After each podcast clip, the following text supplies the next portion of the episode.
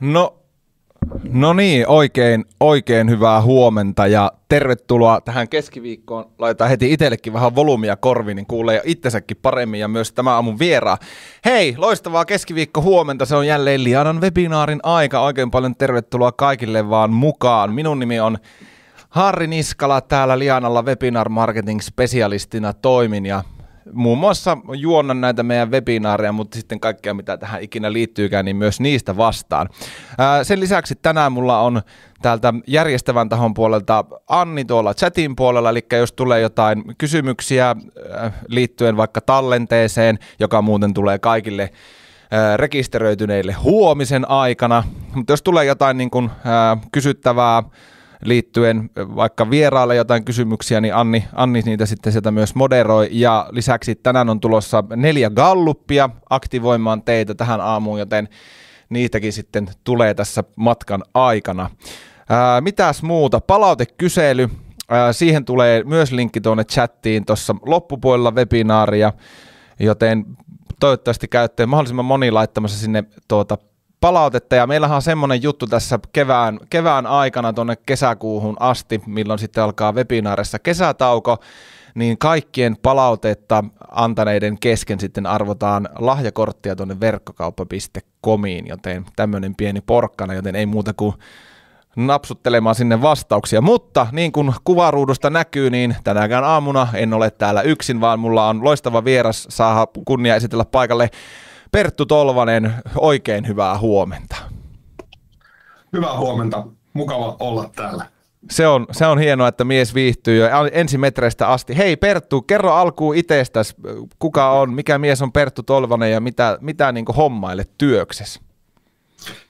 No mä oon varmaan semmoinen niin 90-luvulla internetistä innostunut vähän liikaakin ja, ja tavallaan tällä, tällä tiellä ollaan edelleenkin. Eli, eli tavallaan ekat web on tullut joskus 90-luvulla rakennettua loppupuolella ja, ja tavallaan alalla on se parikymmentä vuotta tullut oltua ja, ja tavallaan kaikenlaista on tullut niin kuin tehtyä. On ollut asiakkaan puolella ostamassa saitteja, julkaisujärjestelmiä, projekteja ja, ja sitten on ollut myös tuolla niin kuin toimittajapuolella konsulttina ja, ja suunnittelijana ja teknologiakonsulttina ja monenlaisissa rooleissa. Nyt viimeiset 11 vuotta yrittäjänä ja, ja konsulttina, eli, eli tota Nordpatrollin toinen perustaja ja, ja se mitä me tehdään, niin me ollaan silleen niin kuin aitoja konsultteja, että me ei toteuteta, me autetaan pelkästään suunnitteluhommissa ja, ja sitten kilpailutushommissa ja teknologian valinnoissa. Ja, ja sitten tietysti mut tunnetaan vähän tuosta vierityspalkkiblogista kanssa jonkin verran alalla, että siitä on tullut se 15 vuotta kirjoitettua ja, ja tota, blogi, blogi täytti just 16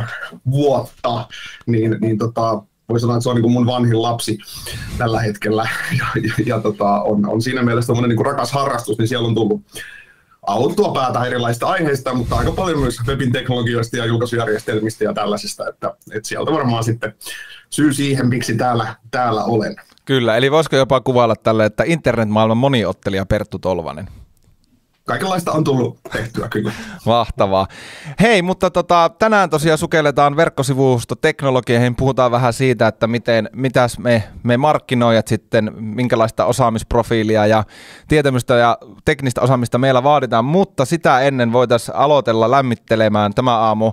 Ää, aamun ensimmäisellä kallupilla ilmestyy ihan hetken kuluttua tuonne chattiin ja ja, ja tässä kysytään sitten tämmöistä hyvinkin ehkä klassista asetelmaa, eli suositko päätöksissäsi, kun puhutaan verkkosivustoteknologiasta, verkkokaupoista, niin ää, avointa lähdekoodia vai suljettua lähdekoodia, ja laitetaan tuosta aamun ensimmäinen kalluppi sitten tulemaan, niin pääsette siihen vastaamaan tässä samalla, kun lähdetään sitten Pertun kanssa aamun, aamun juttuja käymään läpi.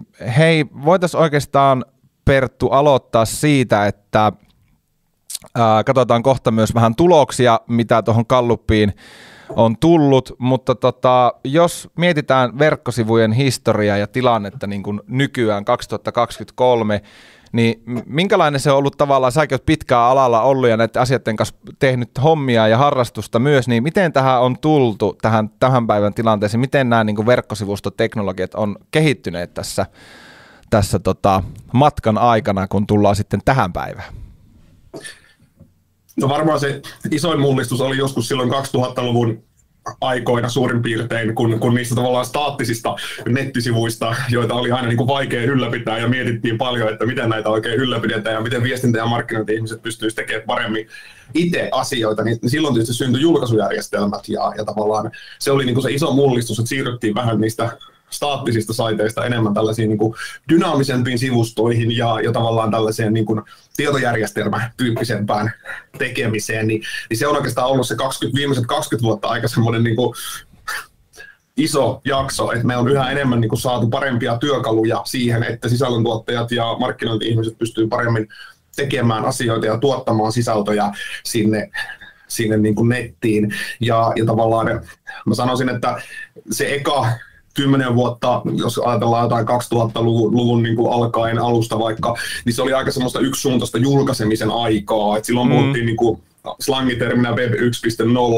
Se oli aika semmoista puskemista vaan, että julkaistiin internettiin ja, ja se oli aika paljon sitä niin kuin omien sisältöjen parissa, omien saittien ää, niin kuin parissa puuhaamista. Ja sitten tavallaan se toinen aikakausi, mikä meillä on tässä ollut, niin on ollut se niin toi sosiaalisen median aikakausi. Ja no mä puhun siitä aika paljon silleen niin kuin jakamisen aikakautena. Että tavallaan ihmiset, niin kuin silloin tavallaan me kaikki päästiin vähän niin kuin mukaan. Että ruvettiin bloggaamaan ja ruvettiin kommentoimaan ja tuli Facebookit ja Instagramit ja kaikki. Ja, ja tavallaan me siirryttiin vähän niin kuin pois sieltä omilta saiteilta. Me ruvettiin tuottaa sisältöä myös niin kuin muiden omistamille saiteille. Ja, ja moni miettikin silloin, että no, kuoleeko tavallaan yritysten omat verkkosaitit kokonaan, tai että kaikki siirtyy Facebookiin, ja, ja tavallaan se oli niin kuin sitä Web 2.0 aikakautta, ehkä niin kuin jos, jos nyt haluaa tolleen ajatella yksi, kaksi, kolme vaiheena tätä maailmaa, niin, niin tota, se oli iso aikakaus ja, ja tavallaan siinä ehkä vähän myös se niin kuin webin tekeminen muuttui sillä tavalla, että siitä tuli niin monikanavaisempaa slangitermi, mutta, mutta tavallaan aidosti, että me tuotettiin sisältöjä sinne Facebookiin sekä omalle saitille ja Instagramiin ja vaikka minne. Ja, ja sitten nyt ollaan tällä hetkellä ehkä siinä niin kolmannessa vaiheessa, mikä on vielä vähän kysymysmerkki, että mikä se oikein on se kolmas vaihe, että onko nyt pitäisi puhua Web 3.0 vai mistä, mutta, mutta tota, nythän me on vähän niin kuin tultu jopa takaisinpäin, että taas omat sisällöt ja omat yleisöt on tavallaan tärkeitä taas, ja, ja nyt sitten samalla niin kuin, no, koronapandemia kiihdytti vielä tätä asiaa, mutta että mun mielestä me on siirrytty nyt niin kuin vähän semmoiseen niin tekemisen aikakauteen, mm. että yhä enemmän me niin kuin asioidaan siellä verkkokanavien kautta, me ostetaan asioita, verkkokaupat on iso juttu, meillä on erilaista ajanvarausta, toiminnallisuutta siellä saiteilla yhä enemmän, eli, eli niistä saiteista on tullut tosi paljon enemmän semmoisia työvälineitä, ja, ja mä puhun oikeastaan just silleen, että niin kuin ensimmäinen aikakaus oli se julkaisemisen aikakaus, toinen oli jonkinlainen jakamisen ja osallistumisen aikakaus, ja kolmas aikakausi, missä me niin kuin tällä hetkellä ollaan, niin on semmoinen vähän niin kuin tekemisen aikakausi. Ja, ja täällä on itse asiassa aika paljonkin vaikutuksia siihen, että miten tämä teknologia mm. kenttä muuttuu ja miksi se muuttuu. Kyllä. No jos tuota nyt mietitään, sidotaan tätä vähän tähän meidän Gallup-kysymykseenkin. Ää, täällä on avointa lähdekoodia on saanut äänestyksessä 94 prosenttia ja suljettuja 6, niin tavallaan nyt jos miettii tota, mitä äsken sanoit tästä Web 1, 2 ja 3, niin miten nyt esimerkiksi tämä Uh, nyt tulee ehkä vähän pitkä kysymys, mutta koita, koita hold, hold it up. Uh, tavallaan, että miten tämä niin kuin avoin lähdekoodi, suljettu lähdekoodi, miten tämä sitten peilautuu tässä niin kuin näiden, mitä kävit läpi nämä Web 1, 2 ja 3, niin miten, miten tämä niin näkyy tässä ja toisekseen, miten kommentoisit äänestystulosta? No äänestystulos varmaan heijastaa aika hyvin ainakin niin kuin suomalaista kulttuuria. Me arvostetaan avointa lähdekoodia täällä paljon. Meillä on vähän semmoinen insinöörikulttuuri. Um, jos vaikka vertaa tuonne länsinaapuriin, niin, niin tavallaan siellä olisi varmaan vähän erilainen toi tulos ollut itse asiassa. Tai aika varmastikin olisi ollut erilainen. Um, siellä jotenkin arvostetaan enemmän sellaisia omia tuotteita ja, ja tavallaan kaupallista mm. niin kuin, tuote, tuotetekemistä. Suomessa on vahva tuommoinen avoimen lähdekoodin arvostus, ja se on, se on hyväkin asia monella tapaa. Um, eli avoin lähdekoodi on turvallista, se on omissa käsissä hyvin, se elinkaari on ennustettava, kustannukset on ennustettavia. Um, ja mä sanoisin, että tavallaan jos ajattelee sitä web niitä aikakausia, niin, niin tavallaan äh, varsinkin tuo Web 2.0, kun se tavallaan tekeminen siirtyi vähän niin kuin pois sieltä omalta saitilta, niin ne se niin kuin nosti avoimen lähdekoodin tällä alueella aika isoon asemaan, koska niin kuin avoimen lähdekoodin järjestelmät on yleensä vähän perusteknologiaa. Mm. Että ne on ne on vähän niin kuin semmoinen Skoda Octavia, mä oon joskus verrannut jotain WordPressia Skoda Octavia, että se on niin kuin todella hyvä perheauto, ratkaisee hirvittävästi ongelmia, on näin konsultin näkökulmasta ihan, ihan loistava siinä mielessä, mutta onhan se vähän tylsä silleen, että niin ei kukaan yleensä ole hirveän innoissaan siitä, että hei mä ostin Skoda Octavia, tai no anteeksi jos joku on, mutta siis voi, voi olla, mutta niin kuin sille yleensä se ostetaan aika pragmaattisista syistä, niin sitten tavallaan avoin lähdekoodi on vähän sellaista, että tavallaan se ratkaisee perusasioita tosi monille, Uh, mutta sitten ei välttämättä ole miss, missään asiassa välttämättä niin kuin ihan paras. Mm. Niin, niin sitten tavallaan me on eletty niin kuin kymmenen vuotta sellaista aikakautta, jossa tavallaan avoin lähdekoodi on itse asiassa ollut niin kuin monille todella loistava ratkaisu. Nyt on ehkä ollaan just menossa vähän niin kuin uudenlaiseen aikakauteen, ja on vähän semmoinen kysymysmerkki, että jatkuuko avoimen lähdekoodin voittokulku. Varmaan jatkuu, mutta ei välttämättä enää kasva. Eli ollaan jonkinlaisessa ehkä lakipisteessä tällä hetkellä tässä, tässä tekemisessä. Toki siinä on edelleen, sillä on edelleen todella vahvoja, vahvoja puolia, mutta meillä tulee koko ajan semmoisia niin täsmähaastajia tiettyihin alueisiin. Kyllä, ja oikeastaan tuosta niin kun voitaisiin mennäkin siihen, että mitä teknologi- teknologioita nykyään on tarjolla, niin voitaisiin katsoa samalla, kun ää, käydään tätä nykytarjontaa läpi ja vähän tähän äskeiseen Gallup-kysymykseen ja sun puheenvuoron viitaten, niin jos mä laitan tuosta vähän kuvaa näkyviin ja käydään vähän läpi, että mitä teknologioita on nykyään tarjolla ja minkälaisia trendejä sieltä on niin kuin verkkosivustoteknologiasta löydettävissä?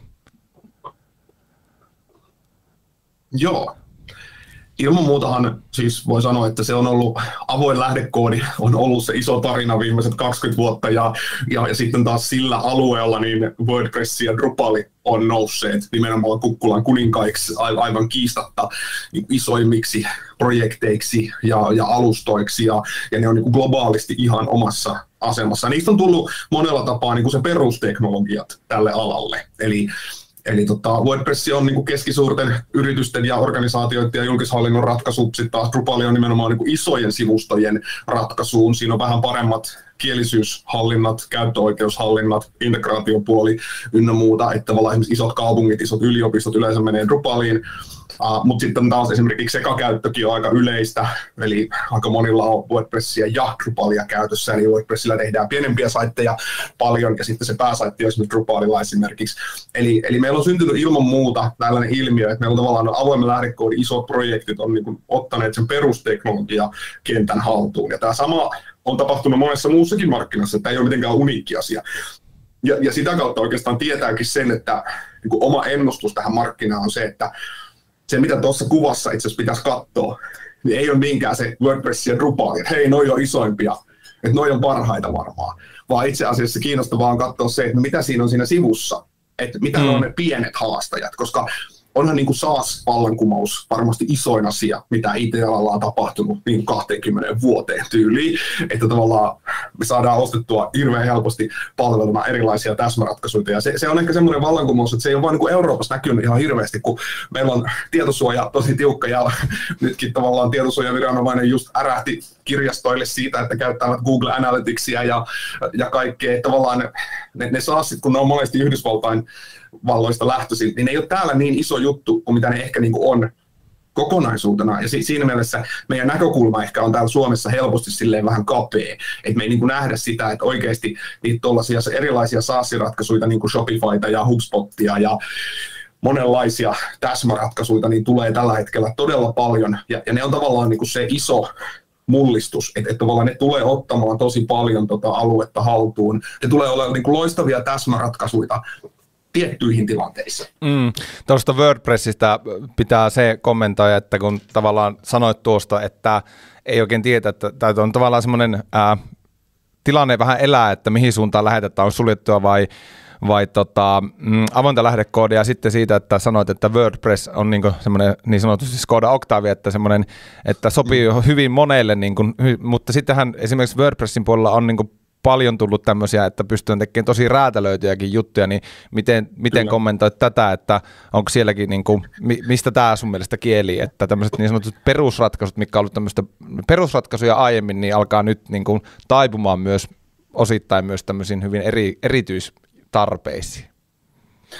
Niin kyllähän WordPress on, ehkä Drupalkin osittain, mutta kyllähän WordPress on tavallaan ollut huikea niin kuin esimerkki siitä, että sen koko lähtökohta on aika semmoinen niin modulaarinen ja palasista kasattava, että vaikka sitä monesti haukutaan, että niin kuin on, on hirveästi lisäosia ja ne on riskejä, ne lisäosat ja palikat ja kaikki, mutta arkkitehtuurillisesti se on, se on niin kuin todella joustava ja asiakkaiden kannalta todella turvallinen ja helposti laajennettava, kun se tavallaan se ydin on tosi pieni ja sitten siihen voidaan räätälöidä kylkeä asioita tai siihen voidaan ottaa erilaisia lisäosia. Et sehän on tosi tavallaan huikeakin, että minkälaista niin kuin ekosysteemiä WordPressin ympärille on syntynyt. Mm, siellähän kyllä. On, niin kuin, no, verkkokauppapuolella WooCommerce on iso, uh, sitten toisena on tuolla esimerkiksi oppimisympäristöihin, vaikka LearnDash ynnä muuta, sitten siellä on esimerkiksi digitaalisiin, uh, tuot, digitaalisten tuotteiden myymiseen ihan samantyyppisiä omia vallan valtavia niin kuin laajennuksia siihen perusjärjestelmään. Ja, ja sillä tavalla siinä on siinä WordPressissä vähän sellaisia samoja ilmiöitä kuin vaikkapa Linuxissa on. Eli, eli tavallaan moni ei varmasti niin kuin käytä omalla koneellaan Linuxia, mutta mut sitten kun ruvetaan niin kuin katsomaan internettiä mm-hmm. laajemmin, niin me käytetään koko ajan laitteita, joissa on Linuxi äh, niin kuin sisällä jossakin siellä ytimessä. Meidän jääkaapissa on Linuxia, meidän telkassa on Linuxia, niin kuin, että se on niin kuin joka puolella, vaikka siitä ei tehdä niin kuin suurta numeroa, niin, niin kyllähän WordPressillä on ilman muuta niin kuin ainakin mahdollisuus pikkuhiljaa kehittyä niin kuin enemmän tällaiseen suuntaan, että se on se perusteknologia, jonka päälle rakennetaan huikeita juttuja. Mm, kyllä, kyllä. No e, vähän tuohon niin puhuitkin, että asiakkaan kannalta muun muassa WordPress on niin ihan loistava juttu ja sen käytettävyyden, mutta miten sitten jos mietitään eri teknologioita ja niiden saavutettavuuden ja käytettävyyden eroa, niin minkälaisia pointteja sieltä löytyy? No jos eka katsoo sitä saavutettavuutta vaikka, ja se on tietysti ollut iso, iso asia etenkin Euroopassa, ja, ja tietysti tulee nyt kasvaa vielä, kun verkkokaupatkin tulee sen piiriin, niin siitä tulee todella iso, iso juttu tuosta saavutettavuudesta, ja siinä on tietysti niin kuin kaksi eri näkökulmaa, että siinä on se tavallaan käyttäjille saavutettavaksi tekeminen, ja sitten tietysti ylläpitäjät on myös toinen, toinen osa-alue siinä, uh, mutta jos me puhutaan pääasiallisesti siitä, niistä käyttäjistä, niin, niin pitää sanoa, että teknologiat on ehkä vähän siirtynyt siihen suuntaan, että se saavutettavuus on enemmän kiinni siitä kumppanista, siitä mm. toimittajasta, kuka sen niin kuin rakentaa, sen ratkaisun. Ja et se ei välttämättä se teknologia enää niin kuin rajoita hirveästi. Joo, on helppo sanoa, että avoimen lähdekoodin puolella nuo projektit, jotka on ollut pitkään, just vaikka Drupal ja WordPress, niin ne on tosi pitkällä siinä saavutettavuudessa. Siellä harvemmin syntyy hyvin vaikeasti toteutettuja ratkaisuja, mitä taas sitten esimerkiksi räätälipuolella helposti syntyy, kun ei muisteta vaatia sitä saavutettavuutta erikseen, niin se on paljon tyypillisempää, mutta, mutta se on niin kuin, siitä on tullut semmoinen, että asiakkaiden pitää osata vaatia toimittajilta. Eli tavallaan siltä kumppanilta pitää vaatia se, että se saavutettavuus laitetaan kuntoon. Että ne teknologiat on ehkä vähän silleen niin kuin irtautunut siitä, että ne ei yritäkään tehdä sitä val- täysin valmiiksi. Että asiakkaiden pitää niin kuin osata vaatia se. Se on silleen vähän erikoinen alue mun mielestä ja vähän haastavakin alue se käytettävyysasia taas sitten, jos puhutaan niin kuin, joskus kymmenen vuotta sitten oltiin hirveän huolissaan, että nämä on vaikeasti käytettäviä mm. nämä vehkeet, niin, niin tavallaan siitähän voi sanoa se, että vaikka niin teknologia-alahan on semmoinen, että se ei todellakaan mene suoraan eteenpäin, että aina kaikki uusi olisi parempaa, vaan se menee erilaisissa mutkissa ja, mutkissa ja välillä menee vähän taaksepäinkin asioissa, niin, niin tota, käytettävyysasiahan on mennyt eteenpäin. Sehän on huikeaa. Et siis nämä on ihan niin kuin mahtavan paljon helpompia käyttää nämä järjestelmät kuin mitä ne oli 20 vuotta sitten. Se on kyllä totta. Mut, et siis, se, se on niin kuin, että siitä voi sanoa sen, että siitä on helppo vaan niin kuin juhlia, että hei, että se mitä jotenkin Facebook ja kaikki Google ja kaikki on tehnyt, niin ne on niin kuin kirittänyt sitä, että mikä on se käytettävyyden perustaso. Mutta en mä tiedä, liittyykö tämä tähän, mutta tekee mieli sanoa myös, että eihän webin tekemisestä nyt ole tullut hirveän yksinkertaista edelleenkään. Et, et vaikka me kaikki osataan postailla ihan kau- kauheasti jonnekin Instagramiin, niin jotenkin mä näen ainakin omassa työssäni sen, että, et viimeiset kymmenen vuotta niin on koko ajan supistettu niitä web-tiimejä. Mm. Ja, ja tavallaan, että jos kymmenen vuotta sitten jollakin isolla yliopistolla saattoi olla 400 sisällöntuottajaa, joillakin tuhat, niin kuin, että nyt, nyt sitä katsoo silleen, että eihän tuossa ole mitään järkeä. Että et se on ihan kauhean se niiden netti todennäköisesti, jos siellä on 400 ihmistä räpeltämässä niitä sisältöjen kanssa.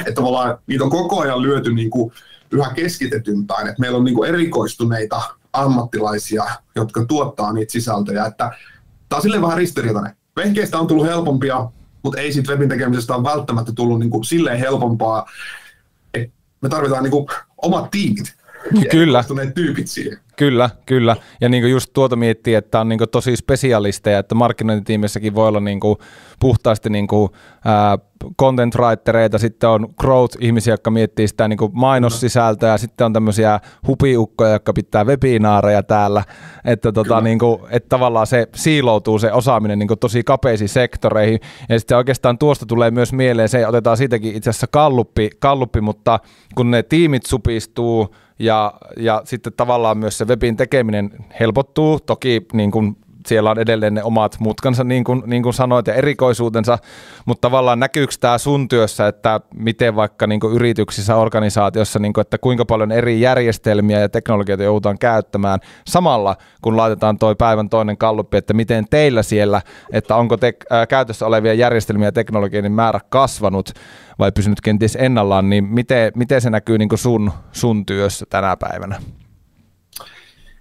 No mun mielestä se sellainen iso räjähdys tapahtui oikeastaan reilu kymmenen vuotta sitten, kun tuli tavallaan sosiaalinen media palvelut pöydälle, niin tavallaan silloin niitä alkoi olla niitä erilaisia vehkeitä, että pitää tuottaa tonne ja tonne ja tonne ja pitää saada erilaista kuvaa ja erilaista videota ja kaikkea ja nyt pitäisi tuottaa podcastia ja nyt pitäisi tehdä tuota, että niin kuin se, se oikeastaan alkoi jo silloin, että et silloin ehkä aluksi jotenkin kesti ihan aikansa, että tajuttiin, että tätä, tämä on, tämä on niin kuin sellaista, mitä ei välttämättä pystytä ostamaan mainostoimistolta ja tilaamaan kumppaneilta, niin sitten se tavallaan johti siihen, että aika moni on ottanut sitä niin kuin sisään enemmän. Ja, ja se on no, se on räjäyttänyt monella tapaa niin kuin osaamisvaatimukset, kun puhutaan siitä markkinointi- ja viestintätiimistä, joka pyörittää sitä nettiä. Ää, mutta että onhan se niin kuin ilman muuta seuraus ollut se, että järjestelmien määrä on myös kasvanut tosi paljon, eli just niitä erilaisia työkaluja, erilaisia saassivehkeitä on, on tosi monella tosi paljon. Ja, ja sitten tietysti ainakin itse näen sen, että se jotenkin samaan aikaisesti meillä on tapahtunut se, että se liiketoiminta on kiinnostunut siitä internetistä ihan hirveästi, ja, ja sitten yhtäkkiä pitää saada verkkokauppaa ja pitää saada tilaus kanavaa ja pitää saada konfiguraattoria ja pitää saada nyt markkinoinnin automaatiohommat kondikseen ja jotenkin asiakaspalvelu haluaa jonkun tikettijärjestelmän jonnekin ja kaikkea. Ja sitten niin vähänkin isompi organisaatio, niin siellä alkaa olla niitä erilaisia härveleitä siellä niin kuin netissä ihan älyttömästi no eri alustoilla ja niin kuin, jotenkin se kokonaisuuden hallinta on, on korostunut ihan tosi paljon ja, ja, ja se niin kuin, se on johtanut niin osaamisvaatimusten kasvamiseen, mutta myös sen koordinaatiotarpeen kasvamiseen, ja sitten se on johtanut vielä sen niin suunnittelun haasteeseen, että miten me niin kuin suunnitellaan niitä palvelupolkuja niiden järjestelmien yli, että miten se niin kuin liikkumapinta saitin, verkkokaupan, asiakaspalvelun, jonkun muun härvelin välillä saadaan sujuvaksi, niin, niin tota, kyllähän toi on niin kuin räjähtänyt toi kirjo monella mm, tapaa. Kyllä, ja sitten niin kuin, paitsi että niin kuin, markkinoijat, niin myös niin kaikki ihmiset organisaatiossa, niin heilläkin saattaa olla yhtäkkiä tavallaan heidän työhön sinänsä liittymättömiä softia ja ja teknologioita silleen niin 4-5, jota heidän pitää päivittäin Kyllä. käyttää, että merkataan tunnit tuonne ja projektit tuonne ja ja sitten, että tota, tästä mä laitan nyt tukipyyntöä tuonne meidän tukkeja ja näin, että onhan se, niin kuin, se vaatimustaso mm-hmm. myös ihan niin, kuin, niin, niin sanotusti niin kuin, ää, niin kuin rivi, rivityöläisillekin niin kasvanut, vaikka niin kuin periaatteessa ei tarvitsisi niin teknologiasta tietää, mutta sitten kuitenkin joutuu opettelemaan, niin miten tämä niin kuin, vaikka sun työssä, näkyykö sanoit tuosta, että kauheasti päällekkäin niitä järjestelmiä yrityksissä ja organisaatiossa, niin miten sä näet sen niin kuin, jos sulle vaikka tulee, että hei, että Pertto, että me haluttaisiin nyt tämmöinen ja tämmöinen ratkaisu tätä ja tätä varten, niin mikä, mikä sun niin intuitiivinen vastaus on? Onko sille, että hei, hei, hei, hold your horses, että mietitäänpä tätä vielä vai miten, miten ja miten sä niin kuin lähdet purkaan no, on sitä, että se on todella pakko katsoa se, niin kuin, että no mitä järjestelmiä teillä nyt on, mm. että mitä teillä jo on, että niin kuin piirretäänpä se joku kartta siitä, että mitäs kaikkea leluja teillä on, ja, ja, ja sitten se on tosi paljon sitä semmoista roolittamista, että ostetaan niin kuin sellainen järjestelmä, joka istuu siihen teidän palettiin. Ja, ja se on niin kuin tosi korostunut tänä päivänä, että se ei ole niinkään sitä, että mikä vehje on paras markkinoinnin automaatiohärveli, vaan että mikä sopii tähän teidän tilanteeseen. Mm. Teillä on jo tuollainen CRM-järjestelmä, joka hoitaa noin asiat, sitten teillä on tuollainen julkaisujärjestelmä, joka hoitaa noin asiat, ja sitten teillä on tuollainen sähköpostihärveli, joka hoitaa tollaiset asiat, ja sitten tulee se kysymys, että mihinkä te nyt sit itse asiassa tarvitte sen markkinoinnin automaatiohärveli nyt oikeastaan. Ja, ja sitten yhä enemmän niin on, on se tavallaan taistelu, että käytetäänkö täsmäjärjestelmiä, niin kuin paljon erilaisia täsmäjärjestelmiä, vai käytetäänkö jotain yhtä isoa järjestelmää. Niin kuin joku HubSpot on hyvä esimerkki siitä, että sehän on niin kuin markkinoinnin, just B2B-markkinointiin tehty tosi semmoinen täsmätyökalu, jossa on itse asiassa niin kuin monta eri juttua. Siellä on CRM, verkkosivusto, vehje, sähköpostin lähettäminen, ryhmien hallinta, triggeröinti ja bla bla ynnä muuta systeemejä. Niin se on vähän semmoinen niin kuin monta juttua samassa paketissa, mut, ja se toimii joillekin ihan sika hyvin, ja sitten joillekin se ei toimi ollenkaan, koska sit jos olet rakentanut monesta eri palasesta sen kokonaisuuden, niin sitten sä oot niinku ihan eri maailmassa. Mm. Että, M- mutta siis joo, ehkä mä sanoisin kuitenkin sen, että hirvittävän monenlaisilla ratkaisuilla pystytään tekemään huikeita juttuja. Kyllä. Päivänähän niin kun, on tosi vaikea sanoa, että et et voi tehdä hyvää markkinointia tai internettiä, jos sulla ei ole tätä teknologiaa. Mm. Et niin kuin, nyt, nyt sä tarvit ehdottomasti chatti-robotin sun saitille, sä oot muuten ihan vanha-aikainen. Eihän tällaista, niin kuin, eihän tällaista ole. Et, et mä ainakin törmään niin seminaareissa ja tuolla siis monesti just, tai asiakaskeississäkin kyllä itse asiassa siihen, että et välttämättä ne, jotka tekee siisteimpiä juttuja, niillä ei välttämättä ole siisteimmät vehkeet. Mm. Ja sitten joskus jopa vähän toisinpäin, että ne, kenellä on ne siisteimmät vehkeet, niin niillä jotenkin menee kaikki aika niiden vehkeiden parissa, eikä ne saa niinku tehtyä asioita. Kyllä. Laittakaa chattiin myös kommentteja, että mitä siistejä vehkeitä teillä on sillä käytössä, mutta tähän itse asiassa, tähän kun sanoit, että se on räjähtänyt, niin kyllä tämä niin Gallup-tuloskin sitä kieli, eli onko käytössä olevien järjestelmien määrä kasvanut, niin kyllä 73 prosenttia pysynyt samassa 20 ja ei 7. Eli kontraa aika hyvin tai tosi hyvin sitä, mitä sanoit, että se on niin räjähtänyt, niin haluatko kommentoida tuota, tuota asiaa? Kuulostaa niin oikealta, että tietysti toi on osittain myös kysymys siitä SaaS-vallankumouksesta, että mm. niitä on mm. tullut niitä erilaisia täsmäratkaisuja ihan hirveästi, ja monet firmat, vaikka IBM ja Oraclet ja Microsoftit, on pilkkonut tavallaan niitä aikaisemmin niitä semmoisia isoja kokonaisuuksia pienemmiksi palasiksi, ja se on osittain myös niin kuin räjäyttänyt sen, että jos olet Microsoftin ekosysteemissä, niin sä käytät Teamsin lisäksi helposti niin kuin seitsemää muuta vehjettä, kun aikaisemmin sä käytit jotain yhtä nimeltä mainitsematonta monsteria, mm. niin, niin tota, onhan se niinku, ja voi olla, että taas ollaan menossa pikkuhiljaa kohta siihen, että tehdään taas tämmöisiä isompia kokonaisuuksia, mutta tällä hetkellä me eletään nimenomaan tämmöisten niin kuin kymmenien erilaisten täsmätyökalujen maailmassa. Kyllä. Laitetaan tuohon samalla pyörimään myös seuraava kalluppi, että onko kiinnostus verkkosivustoa kohtaan lisääntynyt liiketoimintayksiköissä ja sukelletaan tuohon niin verkkosivustomaailmaan, niin oikeastaan voisi lähteä siitä Perttu liikkeelle, että miten niin kuin verkkosivustojen konseptit ja toiminnallisuudet on muuttunut vuosien varrella. Tässä nyt on vähän sivuttu sitä, mutta jos nyt niin kuin pureudutaan oikein deep down sinne verkkosivustomaailmaan. Joo, no tosiaan se tuli jo käytyä tuossa, että tavallaan silloin kun se some-aikakausi oli, niin ne sisällöt vähän niin kuin karkas sieltä omilta saiteilta sinne Kyllä. somepalveluihin ja siitä tuli ehkä vähän rajumman puoleen, ne krapula ainakin monelle on tullut ja, ja sitten niitä on vähän niin kuin otettu takaisin niitä sisältöjä nyt sitten, että, nyt ilman muuta on eletty viimeiset pari vuotta sellaista sisältöjen kulta-aikaa niin kuin sillä tavalla kulta-aikaa, että me rakennetaan yhä enemmän sitä omaa mediaa ja omia sisältöjä. Ähm, me ei ehkä tehdä enää niin kuin välttämättä blogeja blogien nimellä, mutta me tuotetaan entistäkin enemmän samantyyppistä sisältöä verkkoon. Ja, ja sitten me mietitään niitä meidän markkinointipolkuja yhä enemmän silleen, että ne kulkee niiden omien sisältöjen läpi ja niiden kautta. Ja me mietitään aktivointia niin kuin sellaisen käyttäjäpolkujen näkökulmasta. Ja, ja kyllähän se on se iso asia, mikä on tapahtunut tässä viime vuosina ja joka on mun mielestä niin markkinoinnin ja viestinnän ja verkkosivustosuunnittelun näkökulmasta ollut ehkä isoimpia muutoksia, että, että ne on yhä isompia ne omat sivustot ja meidän niin kuin koko se saitti kokonaisuudet on isompia. Se on niin kuin yksi juttu. Sitten se toinen juttu, jonka mä haluan nostaa esille, on just se, että me ollaan menossa siihen, tai me ollaan menty jo siihen tekemisen aikakauteen. Et, et jos nyt haluaa sanoa, se on mun web 3.0, että tekemisen aikakausi, niin, niin tavallaan kyllä niin kuin mä näen sen, että liiketoiminta on kiinnostunut monessa paikassa siitä webistä, että yhtäkkiä asiointipalveluita kehitetään ja halutaan tehdä verkkokauppaa ja halutaan, halutaan tehdä jonkinlaista asiakaspalvelukanavaa tai jonkinlaista extranettiä tai jotain. Se, se toiminnallisuuksien määrä ja sitten integraatiot meidän olemassa oleviin järjestelmiin. Kaikki nämä on niin kuin, voisi nyt sanoa ainakin niin kuin miedosti räjähtänyt, semmoinen hidas, hidas ydinräjähdys käynnissä. Mm. Että niin kuin, se tulee niin kuin hitaasti, mutta se tulee tosi leveällä rintamalla, että me tarvitaan yhä enemmän toiminnallisuutta sinne niille saiteille, ja se on taas sit tosi erilaista kuin se sisältömaailma, ja tässä mä ainakin itse törmään vähän sellaiseen vastakkainasetteluun, että tavallaan se räätälitekeminen, insinöörimaailma törmää vähän sen niin kuin markkinoinnin kanssa ja ne, on, ne vaatimukset voi olla vähän erilaiset, mitä halutaan siltä verkkosaitilta ja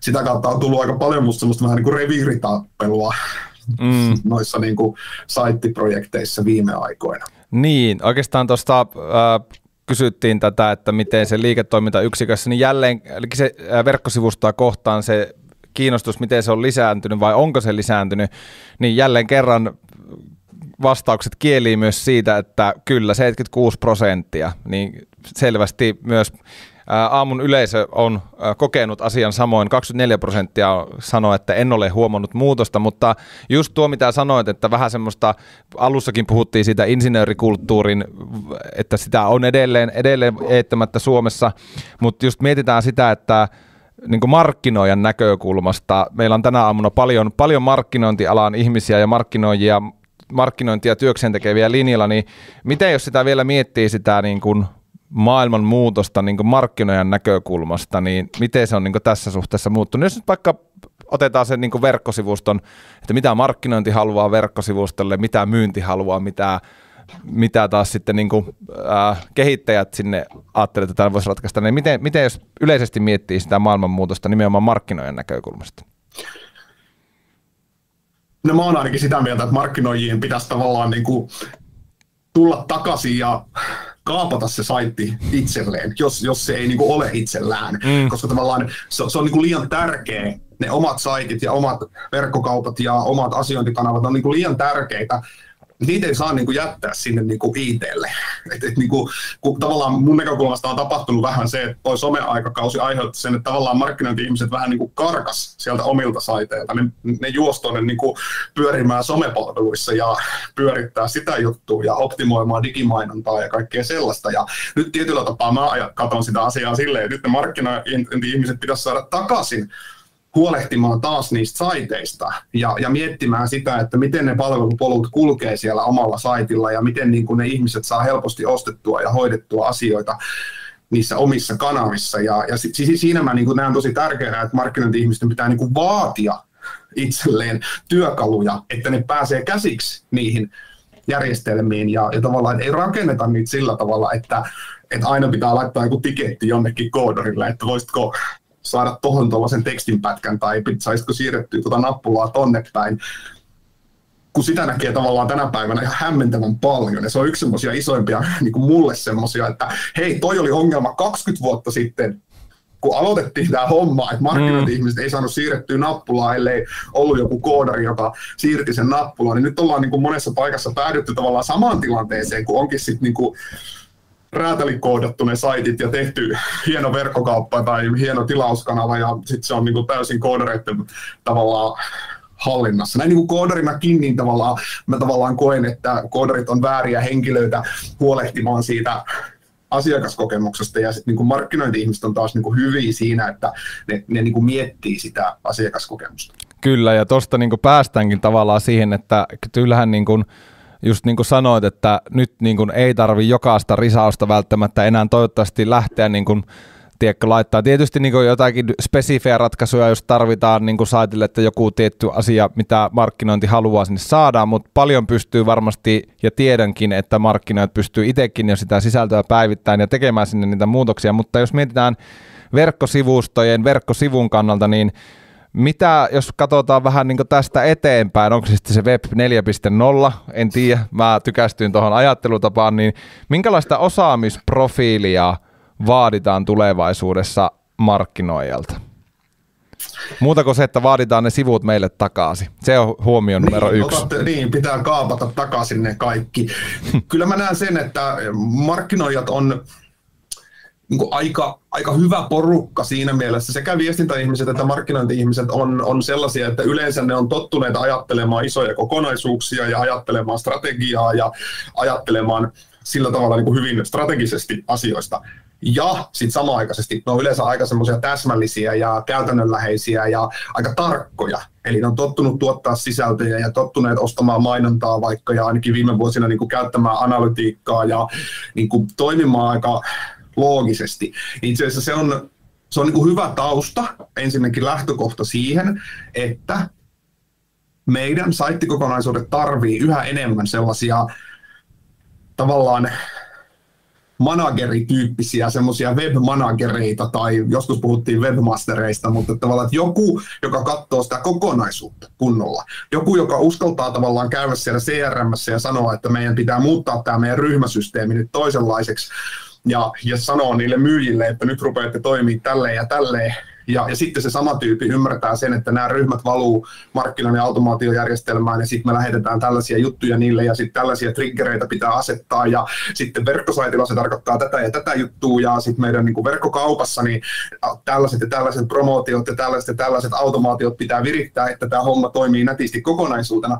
Eli kyllähän me tarvitaan tosi paljon enemmän sellaisia käytännönläheisiä tyyppejä, jotka pystyy tekemään niillä järjestelmillä asioita, pystyy naksuttelemaan niitä ja, ja sitten myös näkevät sen kokonaisuuden, että miten tämän kaiken pitää toimia kokonaisuutena, jotta se on niin asiakkaille järkevää, jotta meidän myyjät ja meidän muut liiketoiminta-ihmiset pystyy operoimaan ja jonkun, jonkun pitää tavallaan nähdä tämä kokonaisuus ja, ja mun mielestä markkinointi- ja viestintäihmiset on aika hyviä kandidaatteja tavallaan ottamaan tätä, tätä haltuun ja ja tavallaan ne on jo aika pitkään olleet siinä todellisuudessa, että niitä järjestelmiä tulee enemmän ja enemmän, niin, niin tavallaan se tulee vaan pahenee seuraavina vuosina, ja sitä kautta me tarvitaan vieläkin enemmän sitä rohkeutta jotenkin tarttua itse niihin työkaluihin ja tehdä asioita, että kyllähän semmoinen käytännön läheisen tekemisen vallankumous meillä niin kuin mark- digimarkkinoinnissa ilman muuta on, on käynyt ja on edelleen vielä käynnissä, että se aika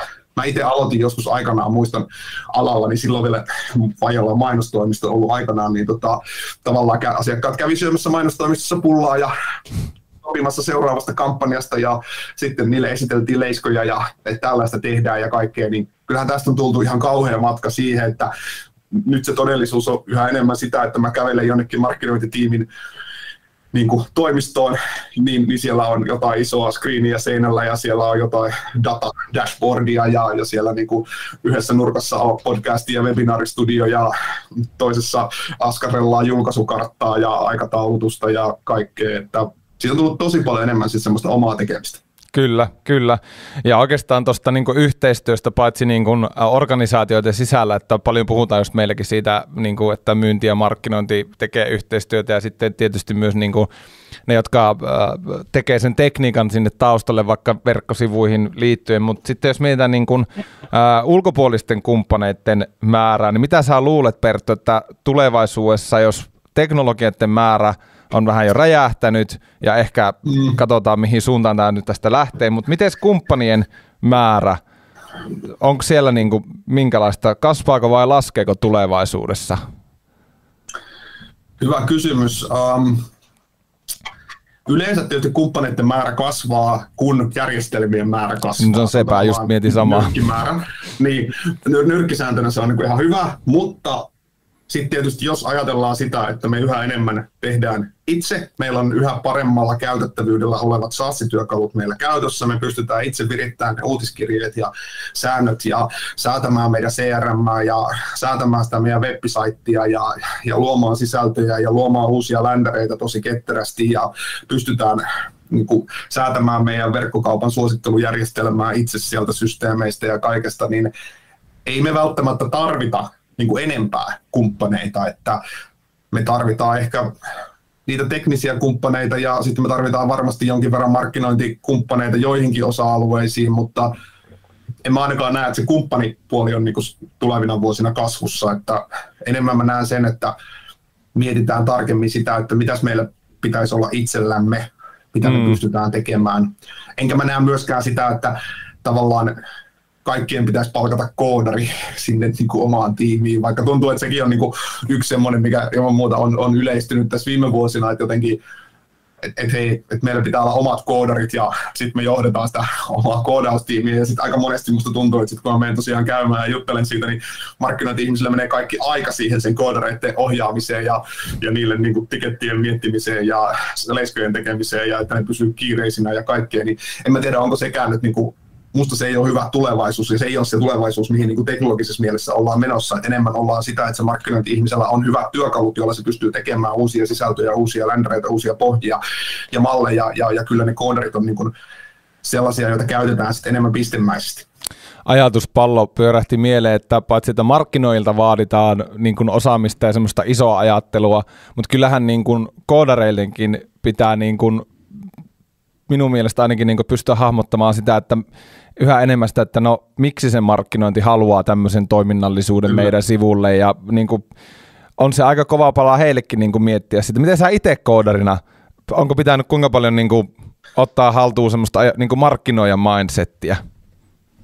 No, no musta se on niinku, joo, siis kyllä. Ja, ja sitten tietysti niinku mä oon itse ollut aina jotenkin ehkä just se, että kun itse olen kasvanut siinä julkaisujärjestelmien mm. Niinku nousussa silloin 2000-luvun alussa, niin sitä on niin jotenkin aina ajatellut sillä tavalla, että mun tehtävä on rakentaa ja, ja tavallaan tuoda hyviä työkaluja niille markkinointi-ihmisille. Et se on tavallaan ollut se niin peruslähtökohta, että rakennetaan systeemejä, markkinointikoneita ja erilaisia verkkokauppoja, jo, joita pystytään johtamaan ja joiden kanssa pystytään elämään ja, ja siellä on niin hyvät työkalut tehdä itsenäisesti asioita, niin niin kyllä mä sanoisin, että se vaatii aika paljon niin ajatusmuutosta siihen ja, ja tavallaan ehkä ainakin itse on ehkä enemmän nähnyt huonoja kokemuksia tästä asiasta, että ei välttämättä koodarit ole kaikki kiinnostuneita tästä asiasta ihan hirveästi.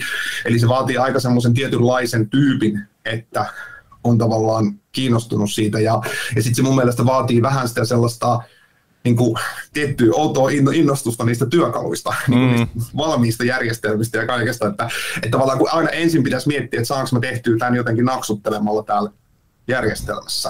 Että että ensimmäinen ajatus ei pitäisi olla se, että hei, mä menen koodaa tämän jutun nyt niin kuin ihan pikkukätösi ihan, ihan nollasta. Mm. Että et se pitäisi olla sitten se, niin se viimeinen keino, mihinkä mennään. Ja, ja tavallaan nyt, nyt on kuitenkin tulevaisuus on, jos puhuit sitä Web 4.0, niin, niin tota, onhan se Web 4.0 ilman muuta sitä, että meille syntyy systeemejä, onko tämä nyt kymmenen vuoden päästä vai viiden vuoden päästä, mutta yhä koko ajan meille kasvaa parempia ja parempia järjestelmiä, jo No tässä on tota, tietysti semmoinen juttu, toivottavasti muuten ihmisille näkyy myös pientä ilmeisesti teknistä häiriötä oli striimissä, mutta nyt, nyt kaikki taas pelaa, ää, mutta, mutta hyvä, että vasta tässä kohtaa, ettei alussa, heti alussa Mutta hei, tästä mulla tulee väkisin mieleen, kun niinku on, on, on, on koodarit ja on mainostoimistot, sitten on omat sisäiset markkinoijat ja ketä kaikkea tässä nyt olikaan mainittuna niinku niissä projekteissa mukaan, niin kuka hitto, hitto näitä projekteja niinku vetää? Niin, se on... Suuri kysymys se on suuri kysymys ja, ja tavallaan meilläkin, niin kuin, kun monesti just Norpatrolina ollaan niin kuin, paljon siellä niin kuin, suunnitteluvaiheessa, että me suunnitellaan niitä uusia uudistuksia ja sitten me niin kuin, mietitään, että no, millaisia projekteja tästä lähtee, niin meillähän on ihan tosi tyypillistä se, että me mm. se asiakkaan jonkun johtajan kanssa, että no kukas tämän projektipäälliköksi nyt sitten niin lähtisi ja se onkin niin kuin, että oho. Tai kuka haluaa. Niin, kuka haluaa ensinnäkin, että vähän semmoinen ura itsemurhaltahan se kuulostaa helposti, että no niin, että nyt pitäisikin pitää sitten niin kuin noi kaikki tyytyväisinä tässä, noi sidosryhmät, ja sitten pitäisi handlata tekniikkaa, markkinointia, viestintää, sisältöjen tuotantoa, kaikkea mahdollista. Että aika usein me itse suositellaan vähän semmoista niin kaksipäistä projektipäällikkömallia noihin uudistuksiin, että meillä on tavallaan selkeästi joku sisältö, projektipäällikkö, joka vastaa siitä sisällöllisestä trackista, ja sitten joku semmoinen teknisempi profiili, joka vastaa siitä teknisestä trackista, ja sitten nämä yhdessä yleensä kommunikoi sitten sen niin kuin oman organisaation kanssa, jotenkin myynnin kanssa ja erilaisten liiketoimintayksiköiden kanssa. Mutta se pitää kyllä sanoa, että aika usein nämä saattaa kumpikin olla itse asiassa markkinointi- tai viestintätaustaisia ihmisiä. Mm. Että, että se on, niin kuin mä sanoin, että tavallaan tietyllä tapaa se, se, että on tottunut käyttää erilaisia järjestelmiä ja on tavallaan vähän silleen teknologiaa pelkäämätön, niin se on aika hyvä profiili itse asiassa niin kuin tehdä tällaisia uudistuksia. Että kyllä aika usein on niin kuin just vähän markkinointitaustaisia ihmisiä, jotka sit yleensä niihin projektipäälliköiksi päätyy, ainakin noissa mitä niin kuin me nähdään, niin tosi usein ne on kyllä sellaisia, että aika harvoin itse asiassa on tänä päivänä niin kuin IT-taustaisia tyyppejä, että kun nämä on vähän sellaisia projekteja, että niissä pitää niin kuin ymmärtää se, sitä asiakaspintaa ja palvelupolkuajattelua ja markkinointiin, myyntiin ja vaikka mitä. Kyllä. Hei, tota, kello käy vääjäämättä ke- kohti 11, että voitaisiin jatkaa vaikka, vaikka toinenkin tunti tämän asian tiimoilta. Katsotaan, jos saadaan Perttu vieraaksi toiseksi, toist, toistakin kertaa, niin tota, voidaan sitten jatkaa. Mutta hei, tässä kohtaa olisi vielä yksi kalluppi tähän, tähän aamuun. Ja se kuuluu, että onko suunnitelmissa vaihtaa sivustoalustoa tämän kuluvan vuoden aikana, niin laitetaan se tonne ruutuun. Mutta oikeastaan jos nyt siellä katsomossa, kotikatsomoissa tai missä ikinä tätä katsokaan niin tota, tai kuuntelet, niin tota, Pertulle voi heittää tässä vielä hetken aikaa kysymyksiä. Me voidaan katsoa, jos sinne tulee ja, ja niin, niin nyt, on, nyt on erinomainen tilaisuus kysyä, kysyä Pertulta ää, tai kommentoida aamun, aamun agendaa, mutta tota, joo, tässä on aika tosi, tai siis tosi paljon niin kuin hyvää juttua ja itsekin niin markkinoijana just miettiä, että mikä se tavallaan oma rooli on, jos vaikka haluaa, meilläkin ollaan ajateltu, että siirrettäisiin nämä meidän webinaarit meidän verkkosivuille, niin heti niin kuin resonoi itseensä, että on niin kuin käynyt keskustelua tuotannon kanssa, että no miten tämä ratkaistaisi ja, ja minkälainen, haetaanko, tehdäänkö itse vai etitäänkö joku kolmannen osapuolen malli tiettyihin toiminnallisuuksiin, mutta onko sulla Perttu jotain, mitä, mitä vielä halajat niin kuin sanoa tässä? Ehkä semmoisena yhteenvetona, take home notes, key pointit, vapaa no, sana. asia, mikä pitää nostaa tässä esiin, että tavallaan, että jos olisin tavallaan itse ehkä kuunnellut itseäni tässä, niin tekee meille niin kuin sanoa, sanoa se, että aika vähänhän tässä puhuttiin julkaisujärjestelmistä ja niistä niin kuin verkkosivustojen rakentamisteknologioista. Mm. Ja se on mun mielestä tavallaan yksi semmoinen ihan niin kuin havainto, että yhä useammin se tehokas markkinointikone tai verkkokauppa kokonaisjärjestelmä on se on yhä useammin se on yhdistelmä useasta eri järjestelmästä. Eli, eli tavallaan se, se, mitä me tehdään, niin se ei ole niin kuin, että hei, ostetaan WordPress tai ostetaan Drupal ja rakennetaan siihen päälle saitti, tai että et, et se ei ole tavallaan se, että tehdään yksi teknologiavalinta, vaan se on yhä useammin sitä, että me katsotaan sitä kokonaisuutta ja mietitään, että mitkä kaikki tähän liittyy ja miten me tämä saataisiin niin kuin muotoiltua sillä tavalla, että tämä olisi meidän niin kuin omille ihmisille liiketoiminta-ihmisille, markkinoijille, viestintäihmisille, sisällöntuottajille järkevä systeemi pyörittää, mm. ja sitten me saataisiin järkevä, järkevät palvelukanavat asiakkaille tarjottua, ja ni, niillä asiakkailla olisi helpot siirtymät eri palvelusta toiseen tai, tai siirtymät sen yhden palvelun sisällä. Niin nämä on yhä niin kuin sellaisia enemmän niin kuin palasista rakentuvia kokonaisuuksia nämä niin kuin verkkouudistukset, sanotaan mm. näin, ja tavallaan julkaisujärjestelmistä on tullut vaan ehkä niin kuin yksi komponentti siinä semmoisessa vähän isommassa yhtälössä yleensä. Ja kyllä mä niin kuin sanoisin sen vielä, että tämä korostaa sitä suunnittelua. Et monesti niin kuin on tavallaan ensin kannattaa aloittaa suunnittelulla, että miten tämä meidän kokonaisuus toimii, miten me haluttaisiin tämän toimivan, ja sitten vasta lähdetään niin kuin koodaamaan tai pystyttämään jotain tai, tai ostamaan jotain järjestelmää. Että niin, pystyykö tavallaan, jos miettii niin kuin SaaS-työkalut ja sitten tämmöisiä niin kuin tosi raatalöityjä ratkaisuja, niin miten tavallaan pystyykö sitä tiivistämään mitenkään, että miten se valinta näiden välillä tehdään, vai onko siinäkin vähän niin kuin, että otetaan vähän niin kuin tuolta korista tuolta ja tuolta korista tuolta, ja sitten mulla on vielä tämmöinen kolmas kori täältä, vai miten niin kuin tätä lähtee? Kyllä aika usein on tollasta vähän se, että kun meillä on vähän olemassa olevia vehkeitä, jotka on tollasia, ja sitten meillä otetaan jotain uutta ja jotain vähän vanhaa, ja sitten siitä nidotaan se niin kuin järkevä kokonaisuus, että kyllä se kyllä ne on aika usein aika yhdistelmiä, että, että jossain, jossain kohdassa voi olla avoin lähdekoodi hirveän tärkeässä roolissa ja tärkeää, että se on niin kuin omassa hallinnassa oleva systeemi, että pystytään kehittämään sitä niin kuin just sillä tavalla eteenpäin, kun halutaan, ja halutaan, että se elinkaari ja kaikki on niin kuin mahdollisimman pitkä ja ennustettava. Sitten jossain toisessa asiassa voidaan todeta, että me voidaan ottaa joku SaaS-työkalu käyttöön tähän asiaan. Sitten jos se SaaS-työkalu päättää tulla ostetuksi jonkun, jonkun jättiläisen toimesta ja se kuolee, niin sitten me niin kuin pystytään vaihtamaan se järkevästi, tai jos ne possut päättää nostaa hinnat pilviin, niin sitten me päästään jotenkin pois siitä SaaS-työkalusta, niin niin tuollaista pitää just niin kuin miettiä sitten, että et, et noin SaaSitkin on just sellaisia, että ne ei välttämättä ole niin hirveän pitkiä elinkaaria niillä, mutta ne voi tavallaan tarjota niin tosi nopeasti tosi hyviä toiminnallisuuksia sitten taas yleensä avoin lähdekoodi tai itse tekeminen on niin kuin hidasta ja kallista, mutta sitten voi olla myös niin kuin pitkä elinkaari sillä, että mm.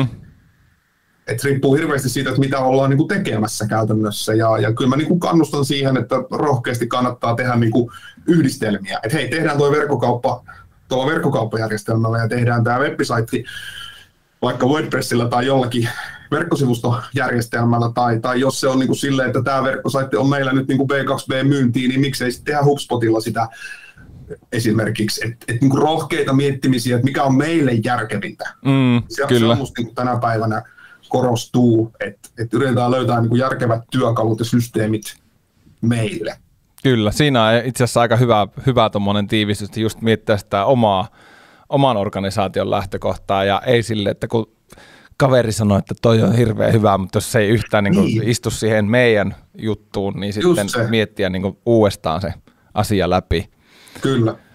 Joo, kyllähän niin web-palveluiden teknologioita, jos miettii, niin kyllähän tässä niin markkinoja ja viestiä, niin aika, aika monen paletti pitää jo taitaa, että pitää olla varmaan, niin kuin, tai pitääkin olla niin kiinnostunut niistä teknologiasta, että pystyy ylipäätään tekemään oman työnsä. On, ja sitten samaan aikaan tekee kyllä mieli just niin palata tuohon samaan, että, että ainakin itse on törmännyt siihen, että ei se aina vaadi niin just sitä kaikkea hienoimpia leluja, että voi tehdä siistejä juttuja. Että asiakkaat aika harvoin tänä päivänä niin näkee sitä, että onko tuolla firmassa nyt uusimmat lelut käytössä vai mm. ei. Että, että se, se ei niin kuin välttämättä näy se, että mikä lelu meillä on käytössä, niin sinne asiakkaalle, että pystytään aika monenlaisilla vehkeillä, jos se meillä, meidän paletti on vaan meille sopiva. Kyllä. Niin me voidaan tehdä niin kuin siistejä juttuja niin kuin asiakkaille. Kyllä, mutta hyvä huomata, että, että ihmiset ei ole niinku säikähtäneet, vaan niinku täällä, kun kysyttiin tästä, että onko suunnitelmissa vaihtaa sivusta tai jos on ollut tätä ennen webinaaria, että ei, ei nyt kaikki ole hyvin, mutta nyt onkin niinku inspiroitunut, niin, niin tota, äh, katsotaan tuosta toi, toi, toi tulos vielä, äh, jahka sen täältä poimin, mutta olin näkevinä, että tuommoinen tota, ää, reilu, vajaa 30 prosenttia oli, oli sitä suunnitellut sen, sen vaihtamista tänä vuonna. Ja kyllä, niin kuin, kyllähän tänä päivänä on semmoinen osaremontointi. Niin kuin, mä tietysti vaikka mä oon tämmöinen uudistuskonsultti, niin ja silti mä sanon, että älkää uudistako liian mm. usein, niin, niin tota, kun se elinkaaret on pidentynyt, tosi paljon siis siinä mielessä, että just kun WordPress on täydellinen esimerkki Drupal siitä, että emme tarvitse kolmen vuoden välein vaihtaa sitä verkkosivusta alustaa. Me voidaan tehdä monenlaisia uudistuksia äh, siihen kokonaisuuteen ilman, että me niin remontoidaan kaikkea kerralla. Että kyllä semmoinen niin jättimäisten uudistusten aikahan on, on niin kuin jäänyt tavallaan. Että totta kai silloin tällöin pitää tehdä tosi isoja uudistuksia, mutta enemmän se on sitä, että tehdään semmoisia pieniä uudistusprojekteja silloin tällöin, niin, niin se on, niin kuin, siitä on tullut tärkeämpää. Kyllä. Ää, kysymyksiä ei, ei tuolla chatin puolella ole. Ää, palautekyselyn linkki laitetaan vielä tuonne chattiin ja kannattaa käydä vastaamassa, sillä tämän kevään aikana tosiaan kaikkien vastaaneiden kesken ää, arvotaan sitten 100 euron lahjakortti verkkokauppa.comin. Toki käyt vaan laittaa palautekysely omasta, omasta webinaarista. Itse teen samaa, no ei kai. Hei, tota, ää, Perttu Tolvanen, äh, aika kiittää vierailusta. Olipa mahtava puheenvuoro ja hyvää asiaa ja, ja meillä on ollut mukavasti katsojia linjoilla. Ja tota, äh, tallenne tästä webinaarista toimitetaan huomisen aikana äh, uutiskirjeen muodossa. Meillä on semmoinen siisti vehe kuin Liana Automation, jolla mä sen tuossa teen. Teen tämän päivän aikana vielä sen kirjeen. Ja tota, webinaarit jatkuu sitten 22. päivä helmikuuta. Laittakaahan kalentereihin jo ylös. Vielä ei ole ilmoittautuminen auki, mutta on, on ihan tässä näinä lähipäivinä tulossa. Me järjestetään viime, no aika lailla tasan vuosi sitten pidettiin tämmöinen hakukoneoptimoinnin perusteet, vinkkejä parempiin hakukonesijoitukseen webinaaria. Tuolloin linjoilla oli yli tuhat ihmistä, joten tehtiin sitten semmoinen johtopäätös, että ehkä tämä pitää järjestää uudestaan, että pääsee nekin, jotka ei viimeksi päässeet paikalle. Mutta se parin viikon päästä tästä webinaarista tallenne tulossa, palautekysely kannattaa vastata ja kyllä sillä satkullakin on aika kaikkea kivaa, kivaa vempelettä verkkokaupasta kyllä saa. Ää, kiitos kaikki katsojat. Ää, aamun aktiivisuudesta kalluppeihin. Kiitos, että olitte mukana. Ää, kiitos ää, tuonne ohjaamon ja tarkkaamon puolelle Annille. Oli mahtavaa, että sain tähän apujoukkoja tuohon kalluppien ajamin, niin voi keskittyä tähän oleelliseen, eli vieraan kanssa jutteluun ja pointtien ylösnostamiseen. Ää, mutta ennen kaikkea tätäkään webinaaria ei oltaisi saatu aika ilman meidän loistavaa vierestä, joten vielä kerran kiitos Perttu Tolvanen. Kiitos. Ja ei muuta kuin mukavaa keskiviikon jatkoa ja palataan pari viikon päästä, pari viikon päästä jat, jatketaan sitten täysin uusilla aiheilla, mutta samalla Lianan YouTube-kanavalla, joten ei muuta kuin over and out, palataan moro.